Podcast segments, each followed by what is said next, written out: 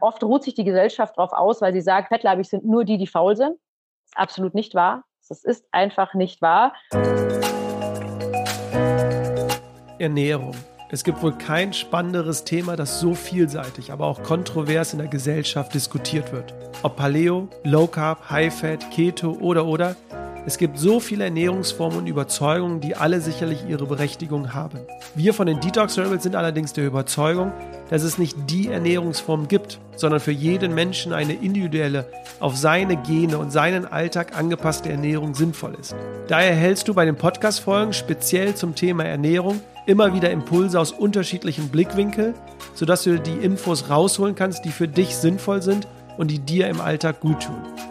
Zu Gast ist heute die dreifach Kochbuchautorin und Epifood-Gründerin Felicitas Riederle. Bei Epifood trifft Epigenetik auf Ernährung. Epigenetik noch nie gehört? Dann geht es dir genauso wie mir vor dieser Podcast-Folge. Und damit herzlich willkommen bei Rebellisch Gesund. Mein Name ist Jonas Höhn und ich bin der Gründer der Detox Rebels. Wir begleiten Unternehmen zu einer gesunden Unternehmenskultur und begeistern Mitarbeiter und Mitarbeiterinnen für den gesunden Lifestyle.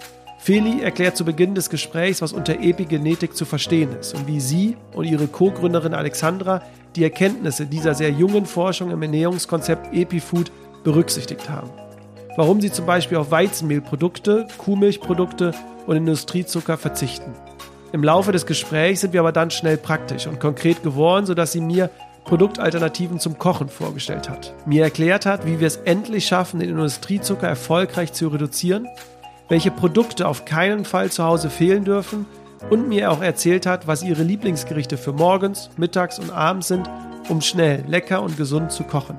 Immer wieder berichtet Fele mir von kleinen Tipps, warum zum Beispiel eine Nelke uns über den Tag in unserem Mund gut tut. Spannend ist es dann auch noch geworden, als wir uns über Unverträglichkeiten unterhalten haben, da diese bei den Rezeptvorschlägen von EpiFood besonders berücksichtigt werden. Du siehst also, es ist ein kunterbuntes Gespräch über Ernährung geworden mit ganz vielen kleinen nützlichen Tipps, um im Alltag frisch und gesund zu kochen. Bevor es jetzt aber mit dieser Folge losgeht, gibt es noch eine Premiere. Denn ich darf den ersten Partner einer Podcast-Folge vorstellen, Athletic Greens.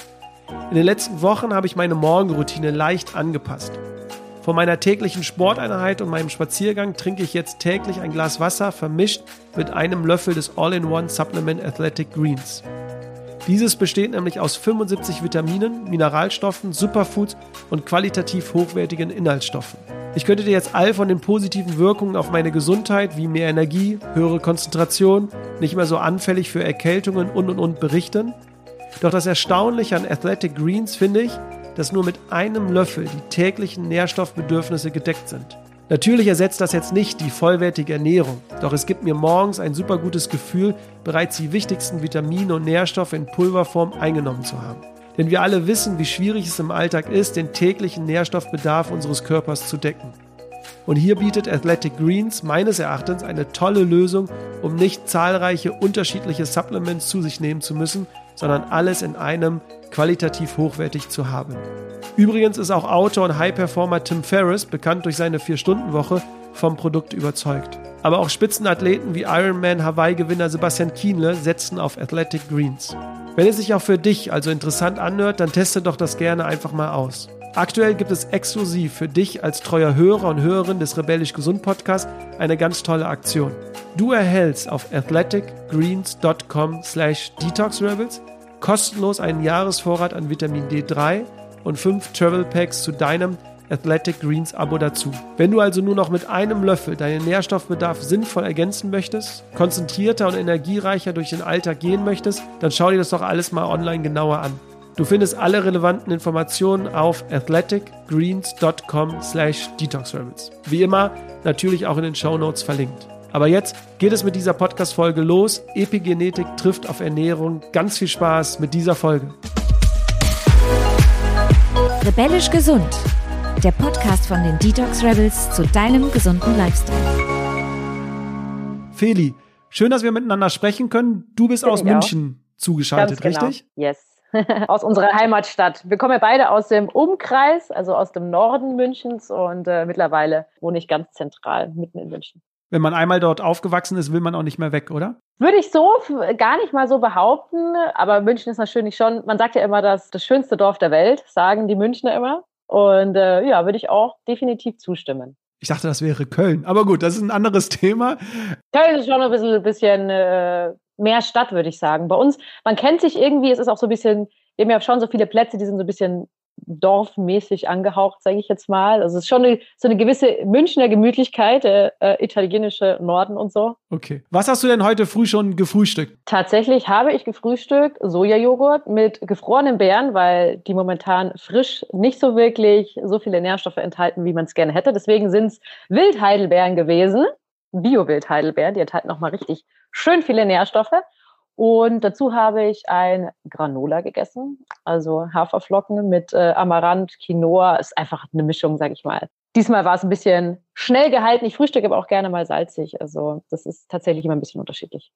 Hört sich auf jeden Fall sehr lecker an. Euer Brandname Epifood basiert ja auf der Epigenetik. Ähm, erzähl uns doch mal, weil ich glaube, vielen Hörern und Hörern ist äh, dieses Wort oder diese Forschung überhaupt gar nicht bekannt. Auch mir, muss ich ehrlich sagen, habe ich mich noch nicht so intensiv mit beschäftigt. Erzähl uns doch mal, was ist eigentlich Epigenetik und äh, warum beschäftigt ihr euch damit? Also die Epigenetik beschäftigt sich tatsächlich mit der Epigenstruktur der Gene, wie es schon sagt.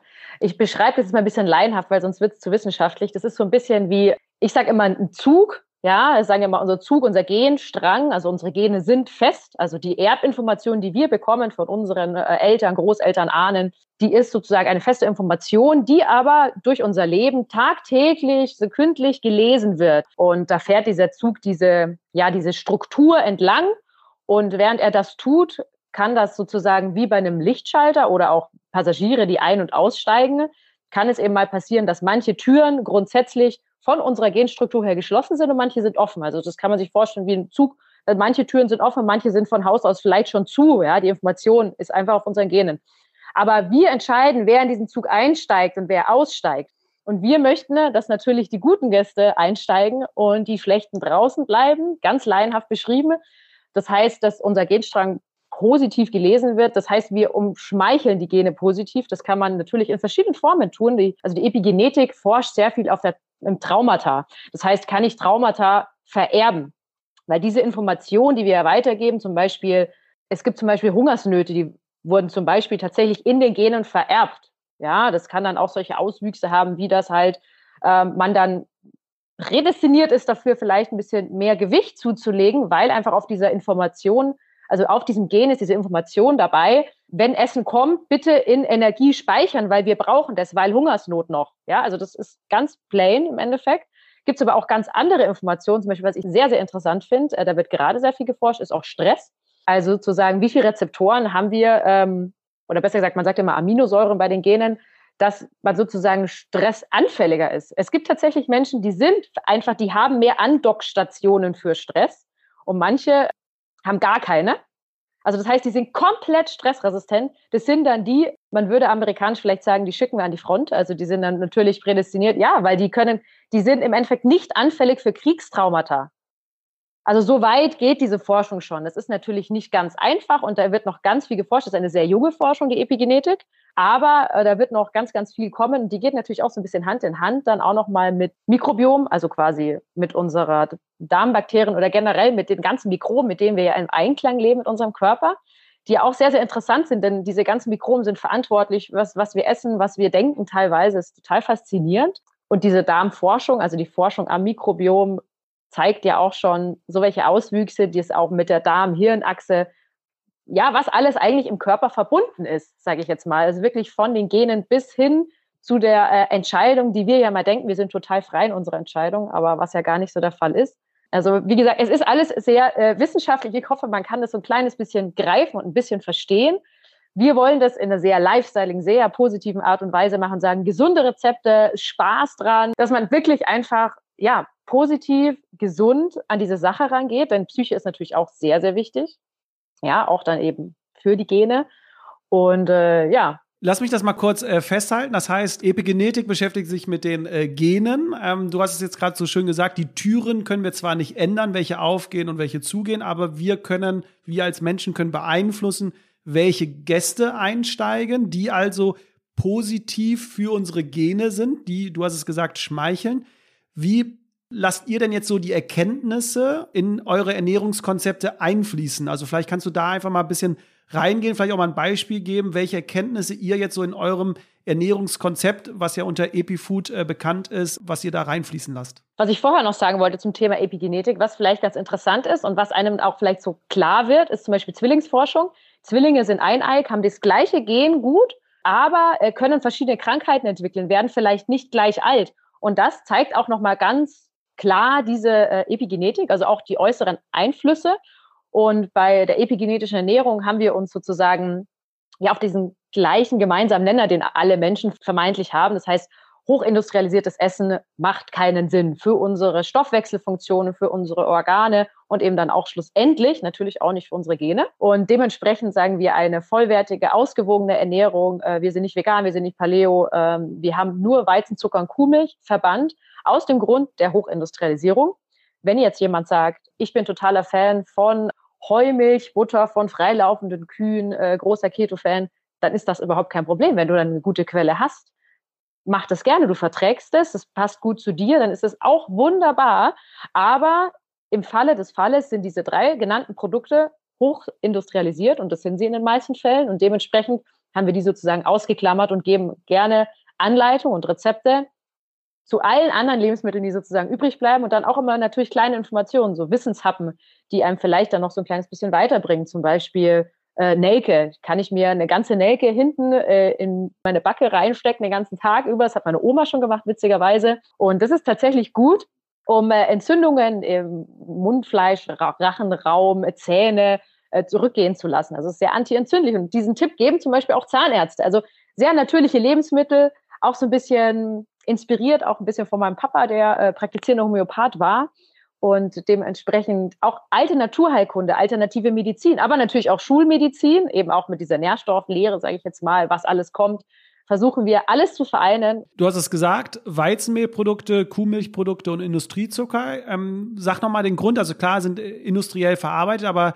warum sagt ihr jetzt, das wollt ihr aus euren Rezepten verbannen? Also vielleicht mit ein, zwei Argumenten, warum das aus eurer Sicht ich habe es auf eurer Homepage gelesen, ihr habt sogar äh, geschrieben, sinnlose Produkte. Von daher, ähm, vielleicht kannst du das kurz erklären nochmal. Also wir sagen immer, dass sie physiologisch sinnlos sind. Also ich fange jetzt mal mit Zucker an. Dieser raffinierte Industriezucker, den wir in einem meistens viel zu hohen Maß zu uns nehmen, kann tatsächlich einfach nur zu äh, negativen Folgen führen. Ja, äh, angefangen von dem Easy Karies, sage ich jetzt mal, bis hin zu Diabetes und allen anderen Krankheiten, bis hin auch zu Psyche. Ja, wir haben da ähm, ja zwei Bücher geschrieben, erst vor kurzem einmal Soulfood zuckerfrei, die praktische Variante, einfach eine Anleitung mit leckeren Rezepten ohne Zucker und mit gesunden oder besser gesagt, gesunde kann man ja nicht sagen, man muss immer differenzieren mit natürlichen Zuckeralternativen, denn auch natürliche Zuckeralternativen sind Zucker. Und das heißt bei uns, es kommt auf die Menge an, auf die Dosierung, auf die Art und Weise, wie man es einsetzt. Und äh, da haben wir auch noch unser 14 Tage zuckerfrei rausgebracht. Das ist sehr, sehr viel Wissen auch Zucker wie der politische Hintergrund ist, der wirtschaftliche Hintergrund, denn der ist wahnsinnig billig. Ja, dementsprechend ist er natürlich in ganz viel drin. Der hält ganz toll äh, Produkte für mehrere, also das, das hält einfach, ja. Also ich sage jetzt mal, egal in welches Produkt wir das reinhauen, das hält einfach mal ein bisschen länger. Das ist natürlich praktisch und dementsprechend auch noch schön billig. Also klar, die Lebensmittelindustrie fährt total drauf ab. Und dementsprechend ist auch im Übrigen teilweise ein politisches Thema. Äh, in vielen Ländern äh, macht sich das jetzt halt leider breit in Sachen von äh, Diabetes nimmt immer mehr zu, Fettleibigkeit nimmt immer mehr zu. Ein großes Thema auch Fettleibigkeit bei Kindern, also wirklich Adipositas bei Kindern ist eigentlich ein ganz furchtbares Thema. Oft ruht sich die Gesellschaft darauf aus, weil sie sagt, fettleibig sind nur die, die faul sind. Das ist absolut nicht wahr. Das ist einfach nicht wahr. An vielen Ernährungsguidelines ist da ganz, ganz viel falsch, ehrlicherweise. Und es ist ziemlich traurig, muss ich sagen, weil eben auch, wenn Kinder darunter leiden, ist es sehr traurig. Und ja, also da Zucker, ganz großes Thema. Kann ich sehr, sehr viel drüber reden. Kommen wir auch ganz am Ende, habe ich noch ein paar äh, Fragen. Nochmal jetzt nur kurz die Milch und äh, Weizenmehl und dann würde ich zu den Alternativen kommen, die du ja schon angesprochen hast. Aber vielleicht nochmal kurz, äh, was du von Kuhmilchprodukten und Weizenmehlprodukten, warum das aus eurer Sicht physiologisch äh, sinnlose Produkte sind. Also Kuhmilchprodukte sind ja oft, wie gesagt, also es fängt ja schon mal so an, dass die Kuhmilch gar nicht mehr wirklich die Kuhmilch ist, die aus der Kuh rauskommt. Tatsächlich ist es nicht nur gemischt aus mehreren Kühen zusammen, sondern auch hoch erhitzt, verändert in dem Material, was drin ist. Da passiert so viel, dass das, was am Ende rauskommt, absolut nicht mehr wertig ist für unseren Körper. Es ist nicht mehr wirklich, wirklich gut. Ja, dementsprechend, wie gesagt, wenn man eine voll, also man kann das ja auch mal einmal ausprobieren, so eine richtig vollwertige Milch aus einer Kuh auf dem Bauernhof, auf der Weide. Da wird man ganz schnell merken, das ist was ganz, ganz anderes als die aus dem Supermarkt. Und äh, dementsprechend haben wir gesagt, viele Menschen konsumieren leider diese schlechte Milch. Ja, dementsprechend haben wir sie einfach komplett aus unserer Ernährung eliminiert. Aber wie gesagt, wenn jemand einen guten Bezug zu guter Milch hat, haben wir da auch nichts dagegen. Bei Weizen ist es tatsächlich ähnlich. Weizen ist gentechnisch verändert mittlerweile, also enzymatisch verändert. Das heißt, da ist auch nicht mehr wirklich viel natürlich und wie ihr schon merkt, wir stehen auf natürliche Lebensmittel. Und da gibt es natürlich auch mittlerweile wieder ganz neue, ganz tolle Sachen. Das machen aber sehr wenige Bauern ähm, dass sie sagen, sowas Emma, Einkorn, diese ganzen äh, Dinkel ja auch eine Art davon. Wir pflanzen es neu mit einer Vollwerte dahinter, auch so Zertifikate wie zum Beispiel Demeter geben sich sehr viel Mühe, äh, finde ich auch toll. Aber der Weizen, der eben meistens verwendet wird, ist sozusagen einfach nicht wirklich toll. Dann ist es auch noch so, dass der Weizen leider sehr viele Schwermetalle anzieht, auch nochmal, mehr als zum Beispiel der Dinkel, weil der Dinkel eine festere Schale hat.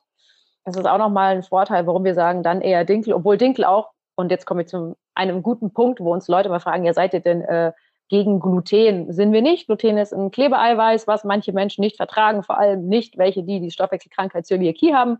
Äh, da geht's gar nicht. Äh, es ist was, das ist ein ganz anderes Thema. Aber die meisten Leute sollten auf diesen Trend glutenfrei äh, bitteschön verzichten. Wir hatten eben die Alternativen, oder du hast sie ja schon angesprochen, durch eine sehr bekannte Sendung auf äh, Vox letztes Jahr hab, bin ich so ein bisschen mit Alternativen von Milch auch ein bisschen in Berührung gekommen, also habe es noch nicht selbst ausprobiert. Wie ist so deine Meinung? Stichwort Erbsenmilch und sowas. Es gibt ja auch noch ganz viele andere Alternativen. Was hältst du davon oder ihr unter eurem Konzept? Also wir finden diese Milchalternativen, diese Pflanzendrinks ja auch genannt, super coole Alternative. Wir sind großer Fan davon. Wird natürlich auch viel Schindluder getrieben, ja, kann man auch ganz offen und ehrlich sagen. Es gibt viele Produkte auf dem Markt, die auch sehr viele Zusätze haben, wo ich sehr davon weggehen würde, weil diese Zusätze ja, machen uns ja auch nicht im Endeffekt gesünder. Also immer die natürliche Art und Weise. Man kann es ja auch mal selber machen, ja, selbst ausprobieren. Äh, ein Haferdrink mal selbst ausprobieren. Das ist ja alles nicht schwer, das kann man wirklich mal machen. Ne? Äh, Mandeln melken sozusagen. Also äh, das macht auch wirklich super, super viel Spaß. Also einfach mal rantrauen. Und wer sagt, nö, mag ich nicht machen, ich mag lieber zu den Produkten im Supermarkt greifen, dann halt einfach die, wo vielleicht dann hinten drauf steht, wirklich das Produkt selber, wie zum Beispiel Hafer, dann vielleicht ein bisschen Sonnenblumenöl und dann vielleicht noch ein bisschen Meersalz, Wasser. Das war's. Mehr braucht dieses Getränk tatsächlich nicht. Wenn da noch ein bisschen mehr drin ist, dann ist es häufiger mal die Barista-Variante und ein bisschen hat ein bisschen Stabilisatoren, damit die auch schön steht im Kaffee. Kann man auch mal machen, um Gottes Willen, aber ich würde davon absehen, das täglich zu konsumieren. Bei den Zuckeralternativen, ich glaube, da ist auch mal eine ganz große Diskussion. Da habe ich jetzt zwei Fragen. Brauchen wir überhaupt Zuckeralternativen oder habt ihr auch ganz viele Rezepte, wo gar keine Zuckeralternativen vorkommen? Und wenn du sagst, der Mensch will irgendwie doch irgendwie süß, was ist denn so die eine Zuckeralternative, wenn du dich festlegen müsstest, die du empfehlen würdest? Weil auch bei den Zuckeralternativen ist ja auch ganz viel, ich sag mal, unterwegs, wo man sagt, das ist jetzt nicht unbedingt vielleicht äh, besser als äh, der normale Zucker. Absolut. Also man muss von vornherein sagen, wir alle eigentlich stehen auf die Süße. Das haben wir mit der Muttermilch eingeflößt bekommen, dass wir da drauf einfach stehen. Auch diese Information an unser Gehirn, schnelle Energie, ja, ist natürlich wichtig. Egal welches Lebensmittel wir kauen, das wird zu einer Art von Energie. Das heißt, Zucker ist für uns bloße Energie, wenn wir jetzt halt vielleicht mal ähm, auf einem, ja, auf einem Vollkornbrot, wenn es ist, rumkauen. Das wird irgendwann mal süß. Das ist nichts anderes als der chemische Zucker. Das heißt, auch der Blutzuckerspiegel, wir brauchen schon im Körper tatsächlich Zucker, aber eben nicht der, und jetzt komme ich zum eigentlichen, zum freien Zucker. Der freie Zucker ist der raffinierte Zucker. Ähm, aber eben auch Honig zum Beispiel, aber auch Agavendicksaft.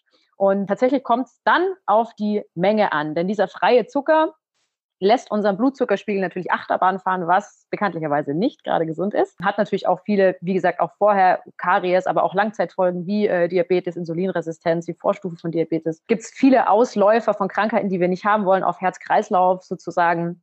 Dementsprechend auch Migräne. Es gibt wahnsinnig viele Ausläufer, die alle im Zusammenhang leider mit diesem freien Zucker stehen. Wir können Zucker vertragen, definitiv. Bei Fructose, man unterscheidet ja meistens so grob, sage ich jetzt mal, Glucose, Fructose. Ja, der Fruchtzucker, die Fructose, Glucose sozusagen, ähm, ja, der wichtige Zucker. Glucose ist auch der, der wirklich Energie ist für uns. Fructose ist schon wieder ein bisschen anders. Den kann, und das ist interessant, Fructose nur unsere Leber verarbeiten. Glucose kann können die ganzen Zellen in unserem Körper verarbeiten. Jetzt ist äh, raffinierter Haushaltszucker oder auch alle anderen äh, Zuckersorten eine Mischung aus Glucose und Fructose. Ja, und ich, ich sage jetzt mal so eine, eine Handvoll Datteln. Das ist so ungefähr die Fructose, die unser Körper äh, täglich verdauen kann oder unsere Leber sozusagen verwerten kann.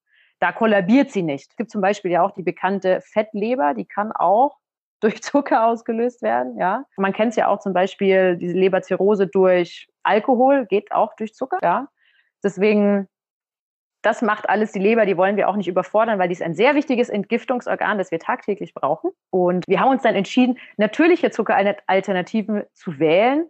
Aus dem Grund, weil wir sagen, der natürliche Zucker passt zu uns, der ist für uns diese Energie, der kann uns aber auch, der ist jetzt meistens, sage ich jetzt mal, hat er noch ein kleines bisschen mehr Mineralstoffe, Nährstoffe. Nicht grob viel, ja. Also wer sagt, ich nehme den jetzt halt, weil da viel mehr Nährstoffe ist, stimmt nicht, ja, absolut nicht. Aber zum Beispiel Honig, regionaler Imkerhonig hat, kann wahnsinnig tolle Benefits haben. Waldhonig ist da übrigens besser als zum Beispiel ein Blütenhonig, ja, weil der aus diesem Sekret von den Blattläusen gemacht wird. Hört ein bisschen eklig an, könnt ihr mal recherchieren. Äh, ist aber meistens ein kleines bisschen gesünder und kann auch bei Atemwegserkrankungen einen sehr positiven Effekt haben. Aber die Menge macht's nicht über 40 Grad erhitzen. Das heißt, naturreiner Imkerhonig auch, sind wir auch großer Fan davon. Und sonst nehmen wir auch gerne die Süße von Früchten. Das heißt sowas wie zum Beispiel Dattelsirup, Dattelsüße, Datteln selber natürlich, also getrocknet. Dass man da wirklich auch immer auf die Menge schauen muss. Süße gehört als Gewürz verwendet. Das soll, sollte man sich vielleicht einfach merken. Ja, Agavendicksaft ist, haben wir ganz bewusst ausgegrenzt, weil Agavendicksaft ja aus der Pflanze, der, aus der Agave gemacht. Es gab früher mal diese blaue Agave, die wilde Agave. Ähm, Im Endeffekt, was ihr da im Supermarkt bekommt, gepanscht. Nichts anderes als Zucker, überteuerter Zucker-Marketing-Gag, ja. Würde ich sagen, lasst es. Wenn ihr das wirklich wollt, tut es eurem Geldbeutel nicht an, ja. Auch zum Beispiel, ähm, mein Lieblingsbeispiel ist der Kaffee, wo man sagt, ja, was tut ihr denn in den Kaffee rein? Kommt da jetzt da so ein Kokosblütenzucker rein oder ähm, nee, einfach ganz weglassen. Ist es Kupf wie gesprungen, was ihr da tatsächlich für einen Zucker verwendet, ob das jetzt natürlicher Zucker ist oder ein äh, Zuckeralte, äh, wie auch immer, es ist egal. Ja, dementsprechend würde ich sagen, da die Gewohnheit schaffen, diesen Zucker rauszulassen, den Zucker nicht trinken, nicht trinken, dann habt ihr schon mal ganz viel gut. Da kann man sich auf der Piazza Navona diese Tiramisu mit Zucker sowas von gönnen. Ja, und dann ist es auch geil, weil das sollte man nämlich auch. Das gehört nämlich zum Leben dazu, ist auch ganz wichtig. Auch unsere Philosophie, sich wirklich einfach in vollen Zügen genießen, wenn man sowas isst. Aber dieses, dieser Schokoriegel während der Autofahrt total gestresst, weil er irgendwie Energie braucht, das wollen wir alles nicht. Und das versuchen wir eben durch diese tollen Rezepte auch nochmal, die wir zur Verfügung stellen, irgendwie auszugrenzen, zu sagen, hey, komm, versuch doch mal deinen eigenen Snickers, weil man das auch einfach anders genießt. Man isst es anders, man, man ist dabei, man produziert was mit seinen Händen. Auch einfach, ja, ein wichtiger Aspekt auch nochmal. Jetzt hast du es schon angesprochen, die Rezepte. Ich würde nämlich jetzt gerne so ein bisschen konkreter mit dir werden. Ich weiß, äh, du bist äh, Mutter, du bist äh, Unternehmerin. Das heißt, auch du hast nicht so viel Zeit im Alltag. Und trotzdem würde ich schon mal vorwegnehmen, dass du ja wahrscheinlich nicht zu Fastfood oder Tiefkühlpizza oder anderen Sachen greifst. Von daher, es befinden sich ja jetzt gerade viele Menschen aktuell noch auch in, in Homeoffice-Zeiten und müssen einfach mehr kochen. Ja, viele haben auch die Liebe, sage ich jetzt mal, zum Kochen wiederentdeckt. Aber was sind denn so deine Lieblingsrezepte, die du so für morgens, für mittags und für abends einem empfehlen würdest, wenn wir ne, äh, zu Hause sind und irgendwie was geht vielleicht schnell in Anführungsstrichen und ist halbwegs auch, wo du sagst, viele Nährstoffe und so drin. Hast du da so ein paar Lieblinge, die du so für morgens, mittags und abends empfehlen würdest? Habe ich absolut, aber muss ich auch definitiv vorwegnehmen, es ist auch eine Typsache. Es gibt Menschen, die essen abends total gern, it's me. Und dann gibt es welche, die essen früh total gern, die lieben Frühstück, für die ist das sowas von essentiell. Die brauchen eine riesige, große Mahlzeit, vielleicht einen tollen Saft das gibt's und das ist auch gut so. Da muss man sein, da muss man so seinen Charakter finden irgendwie und dann auch genau in dem Sinne auch leben. Bei mir ist es der Fall, dass ich das Frühstück auch gerne mal weglasse. Also habe ich auch überhaupt kein Problem damit. Ich fange mit Zitronenwasser und einem schwarzen Kaffee an, mag ich sehr gerne. Kaffee, großes Thema auch nochmal von Qualität. Es gibt nicht nur den einen Kaffee, es gibt auch nicht nur den einen Tee übrigens, ja, aber das ist ein anderes Thema. Damit starte ich schon mal in den Tag und dann irgendwie so, wenn ich merke, okay, ich brauche jetzt ein kleines bisschen Energie, dann ist es vielleicht ein kleiner Joghurt, ein kleines Porridge. Porridge gibt es in so vielen Varianten und Facetten. Ne? Und wenn man da nichts daheim hat, dann halt einfach in der Gefriere halt mal die Früchte holen, ja. Also dann kann man sich da seine Haferflocken mit. Es gibt auch tolle, ein ganz tolles Produkt mittlerweile, das ist ein Haferpulver, kann ich mir mein Hafermilch selber zusammenmischen. Das hält dann auch ewig, ja. Das heißt, diese Sachen kann man einfach immer daheim haben, ohne jetzt zu sagen, die werden mir jetzt schon wieder schlecht. Dann ähm, zum Beispiel für die, die gerne salzig frühstücken, gibt es ja auch, das ist auch so eine Typfrage. Da, so, da gehe ich immer so von Eierspeisen aus. Für die Veganer ist dann vielleicht wahrscheinlich eher so in die Tofu-Soja-Richtung. Auch äh, fair enough, bei mir wechselt es ab zwischen Eierspeise und Porridge. Ganz ehrlich. Ja, am Wochenende dürfen es auch mal Pancakes oder Waffeln sein, aber das ist so mein Grundding. Gegen mittags, wir machen ja häufig, drehen wir mittags unsere Easy Lunch Rezepte. Dann haben wir auf äh, Instagram unsere kleine Easy Episch Kochen Format. Und äh, genau, das essen wir meistens. Das sind wirklich ganz einfache Sachen von äh, teilweise Rohkost. Ich bin nicht so der Typ, der Rohkost gut verträgt. Das heißt, ich mag sehr gerne gekochte Sachen. Ob das ein Eintopf ist, der schnell gemacht ist, ob das Süßkartoffel-Wedges sind mit irgendeinem Dip. Ja, also ähm, aber halt immer gerne Gemüse, Kohlenhydrat eher ein bisschen weniger, weil ich falle sonst in ein komplettes Loch am Nachmittag. Das kann ich auch nur jedem empfehlen. Nee, don't overeat. Ja, also nicht total vollstopfen am Mittag, weil dann denkt man sich am Nachmittag, oh, ich brauche hier Zucker, ich brauche hier Kaffee, ein nach dem anderen und das macht es leider auch nicht besser. Das heißt, moderat essen und da ist eigentlich relativ egal was. Wie gesagt, nicht massig an Kohlenhydrate, sowas wie äh, super viel Reis, super viel Kartoffel, super viel Nudeln. Da einfach schauen, dass man eine ausgewogene Beilage vielleicht hat an diesen Kohlenhydraten, dass man genug Energie hat, aber nicht zu müde wird. Und am Abend, habe ich ja vorhin schon angekündigt, bin ich der Typ, gimme, ja, gib, gib mir alles. Äh, und da meistens, ich habe mittlerweile, weil wir momentan sehr viel im Büro sind, sehr viel arbeiten, weil einfach äh, sehr viel ansteht, ist tatsächlich der Fall, dass ich mir am Sonntagabend nehme ich mir dann so eine Stunde und dann schaue ich so in den Kochbüchern oder mal Pinterest oder Instagram oder alles, was ich so habe, lasse ich mich so ein bisschen inspirieren und mache mir so eine Liste für die Woche. Wer sagt, auch die Sachen möchte ich einmal ausprobieren.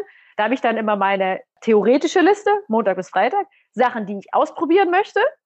Und äh, ab und zu kann es dann auch sein, dass es mal so ein bisschen wechselt. Dass ich sage, ach, jetzt ich habe jetzt irgendwie, jetzt habe ich irgendwie doch nicht Lust. Habe ich mir heute Pasta aufgeschrieben? Nö, mag ich eigentlich nicht, ja.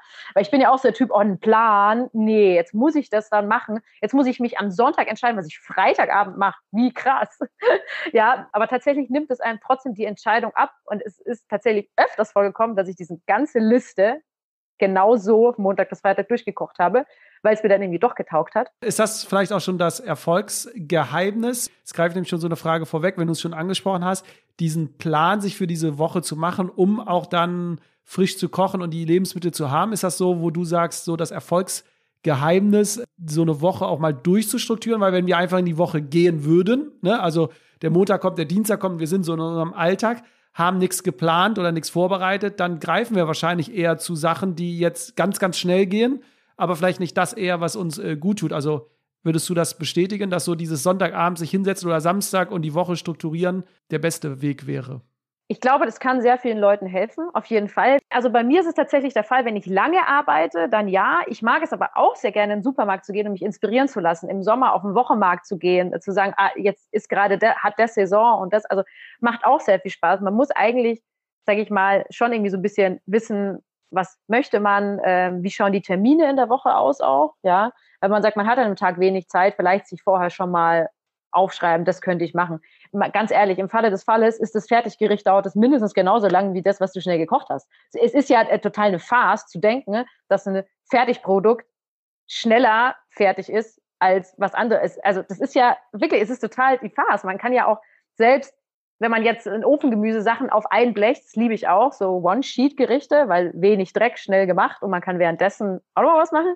Also wirklich, ob das jetzt halt Gnocchi mit Gemüse auf einem One-Sheet, also auf wirklich auf einem Backblech sind, in den Ofen reingeschmissen, währenddessen geduscht, gestaubsaugt, was weiß ich, ja.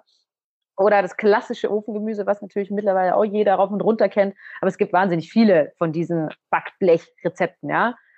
Das ist ja auch ganz einfach gemacht. Also ich meine, die, Pizza muss ja auch erstmal aus der Tiefkühlung rausnehmen, auspacken, Ofen an. Äh, also es kommt irgendwie so ein bisschen aufs Gleiche raus. Und ob es diese fünf, zehn Minuten mehr sind zum Schneiden, hat, glaube ich, jederzeit.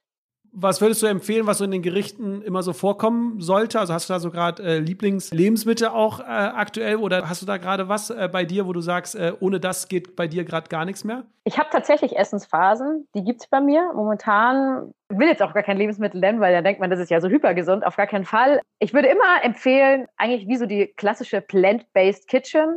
Eat the Rainbow, sagt man ja immer, also farbenfroh essen. Ich finde, dass Kräuter immer dabei sein sollten, weil Kräuter einfach total die kleinen super Nährstoffbomben sind, die man einfach überall, ob das Petersilie, Schnittlauch, äh, Rosmarin, äh, geht bei allem, schmeckt total lecker. Gewürze generell sind immer einfach der Game Changer in der Küche. Aber nicht nur im Geschmack, da wirst du mir jetzt wahrscheinlich recht geben. Wir hatten auch schon eine Podcast-Folge mit einer Kräuterexpertin und die hat auch gesagt, oder das war so mein Fazit, Kräuter und Gewürze sind so das unbekannte oder das oft vergessene Potenzial in der Ernährung, ne? Weil wir kochen Absolut. ja eh dann schon. Also wäre es doch voll einfach, auch Kräuter und Gewürze hinzuzufügen, anstatt ne, einfach es ohne Gewürze und Kräuter äh, zu essen. Nee, absolut. Also wie gesagt, das hat die Kräuterkunde hat sowas von Daseinsberechtigung und verdient auch ein absolutes Refresh. Also nichts günstigeres hat so viel Potenzial in so einer kleinen Menge eigentlich, ja. Und ich meine, ob wir jetzt halt im Orientalischen, wenn wir jetzt halt zum Beispiel so eine Tagine, also quasi so einen Eintopf einen marokkanischen, habe ich jetzt vielleicht Fleisch, Tomaten, Süßkartoffel.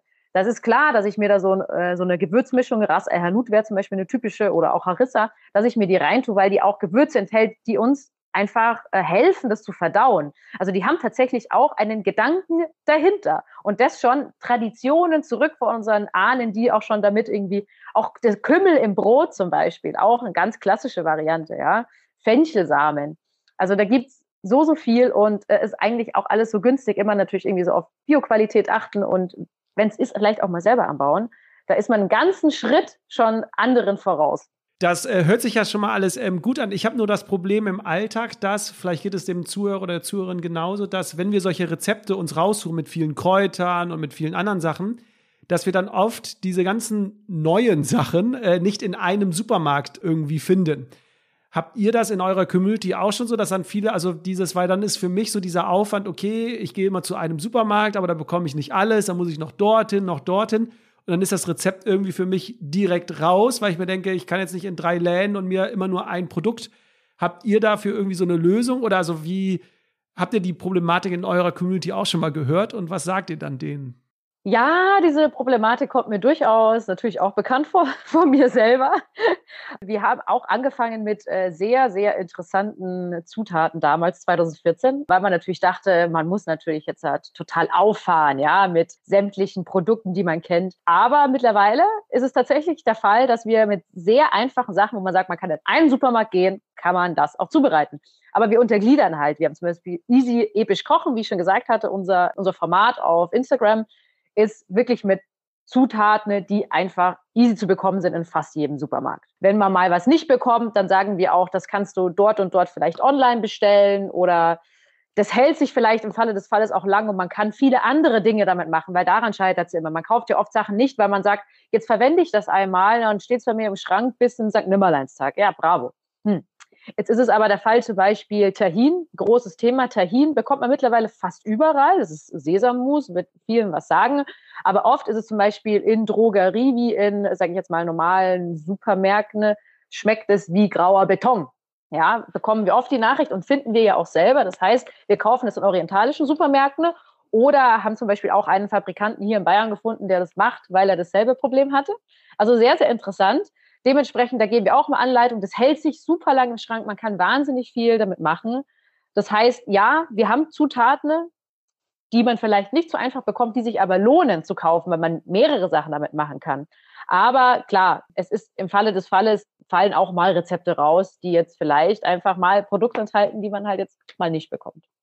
Was würdest du sagen? Was empfiehlst du so, was in der Küche immer da sein sollte? So, wo man sagt, okay, ne, wir kennen alle wahrscheinlich den Tag, oh Gott, ich habe gar nicht eingekauft, ich habe nichts so zu Hause. Was sagst du? Was wären so die Beispiele, die ihr vielleicht auch schon in Rezepten habt, äh, so typische Produkte, die man irgendwie im Schrank stehen haben kann, wo man sagt, ist mal die Not da, äh, kann man sofort zu denen greifen? Also tatsächlich würde ich schon zu einer Art von Getreide, ob das jetzt Pseudogetreide oder Getreide ist, es kommt immer darauf an, ob man eben Gluten verträgt, äh, ist bei uns in der Firma, Alex verträgt ja kein Gluten, deswegen auch bei uns sehr interessant. Ich schon, deswegen esse ich es auch. Also von Couscous, da gibt es nämlich auch Dinkelcouscous oder Kichererbsencouscous, was glutenfrei wäre, Maiscouscous auch glutenfrei. Kann man also verschiedene Arten davon schon mal, was man immer sehr leicht verwenden kann, in einer Art von Salat natürlich oder auch zum Beispiel äh, Couscous mal in der Pfanne machen, vielleicht mit einer Dose Tomaten und Zwiebeln. Auch sehr, sehr lecker. Ja, und ist auch sehr einfach. Die Sachen hat man im Falle daheim. Tomatendosen, also stückige Tomaten sowieso immer daheim haben.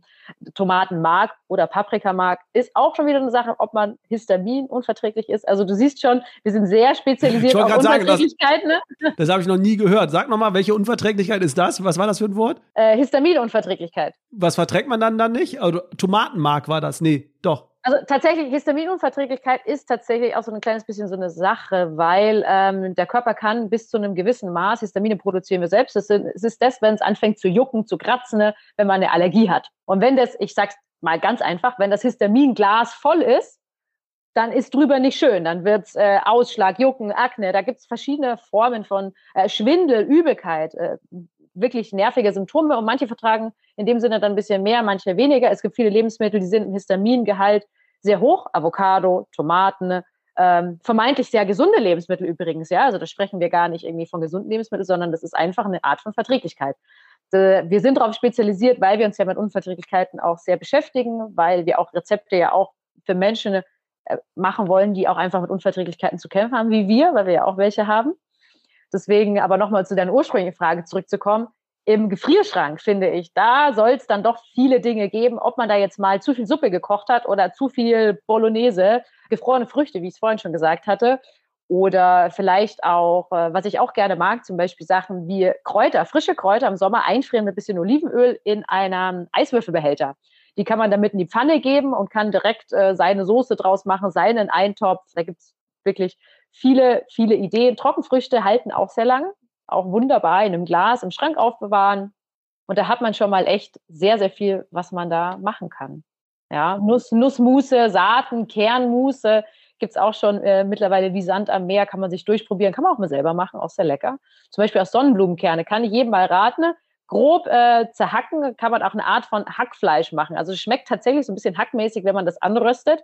Gibt es mittlerweile sogar im Supermarkt, glaube ich. Aber auf jeden Fall mal selber machen, das lohnt sich. Ich würde sagen, jeder von uns oder jede von uns hat ja ein Rezeptbuch zu Hause. Ne? Oder ein Kochbuch, wo ganz tolle Rezepte drin sind. Aber wenn wir jetzt mal so auf den Alltag schauen, ja, also wie wenige schauen dann wirklich doch in die Rezeptbücher oder so und sagen, okay, die, ne, die Woche mache ich das, die mache ich das.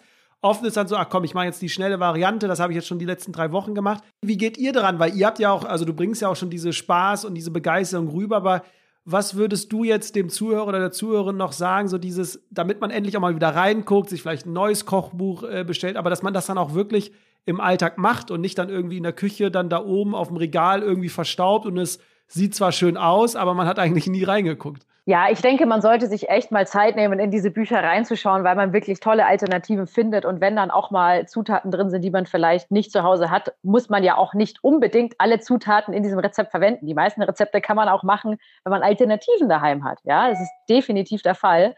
Und äh, dementsprechend, ja, ich, da kann ich wirklich nur sagen, da kann man sehr viel Freude damit haben im Alltag.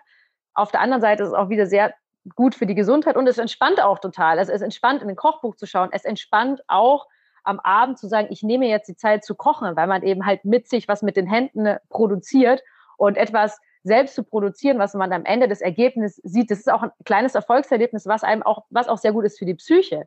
Ja, und nichtsdestotrotz natürlich auch generell für unseren ganzen Körper, aber das wisst ihr ja. Stichwort Nachtisch noch ganz kurz, weil ihr ja keinen Zucker verwendet. Was ist so euer äh, Lieblingsnachtisch äh, oder was ist dann so deine Süßspeise am Ende, wenn ihr keinen äh, Zucker verwendet? Was steht da hoch im Kurs? Ganz unterschiedlich. Bei uns im Büro ist es tatsächlich so, dass unsere Praktikantin gerade total gerne ein Ice Cream macht. Macht sie jeden Tag. Ein Ice Cream kennt man vielleicht, ist diese Bananeneiscreme. Gefrorene Bananen püriert ist Eiscreme. Also ist einfach quasi Bananeneis. Sehr, sehr lecker. Kann man auch mal probieren mit Gemüse. Also kann man Zucchini sehr geschmacksneutral, Blumenkohl gedünstet, geschmacksneutral. Kann man alles mit reingeben, um dann sozusagen, ich möchte jetzt nicht diesen Fructose-Overload, ja, weil man ist ja, man sagt, ich habe da jetzt gerade acht Bananen püriert oder so, ja, dass man das im Endeffekt vermeidet, würde man sowieso nicht schaffen, ganz ehrlich.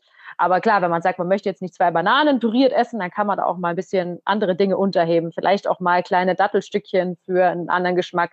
Nelke, äh, Tonkabohne, ganz tolles Gewürz, ist auch die gemeine Vanille genannt, Vanille selber. Es gibt wirklich sehr, sehr äh, viele süße Gewürze auch, die man dazu verwenden kann. Auch mal irgendwie ein Joghurt mit äh, gefrorenen Früchten, frischen Früchten, äh, ein bisschen Honig. Also ich denke, da kann man sehr, sehr viel machen und essen. Ja. Wie fange ich denn an, den industriellen Zucker rauszulassen? Ne? Weil ja ganz viele Rezepte bauen ja da drauf. Ne? Also wer einen Kuchen mal gebacken hat oder andere, da steht ja immer, wie viele äh, Teelöffel bzw. Esslöffel man Zucker hineinfügen äh, kann. Was würdest du jemandem äh, raten, wie man so den Zuckerentzug, nenne ich es jetzt mal, äh, beginnen kann? Also definitiv sollte man dafür motiviert sein. das ist schon mal äh, gesetzt. Aber es hat ja auch sehr, sehr viele Vorzüge. Zum Beispiel, ich bin immer total schnell genervt, wenn ich äh, diese Zuckersucht, in die wir ja auch immer wieder geraten, weil äh, es gibt ja auch viele natürliche süße Arten. Und ich finde, man in dem Moment, wo man was Süßes isst und es überhaupt nicht mehr genießen kann, eigentlich überhaupt gar nicht mehr weiß, wie das gerade geschmeckt hat, sondern einfach nur reingeschlungen hat, macht es keinen Spaß mehr. Da ist der Genuss vorbei und da ist der Effekt vorbei. Und an diesem Punkt sollte man sagen, jetzt schaue ich auch mal wieder, dass ich das wieder genießen kann, dass ich wieder zurückkomme. Also Verzicht.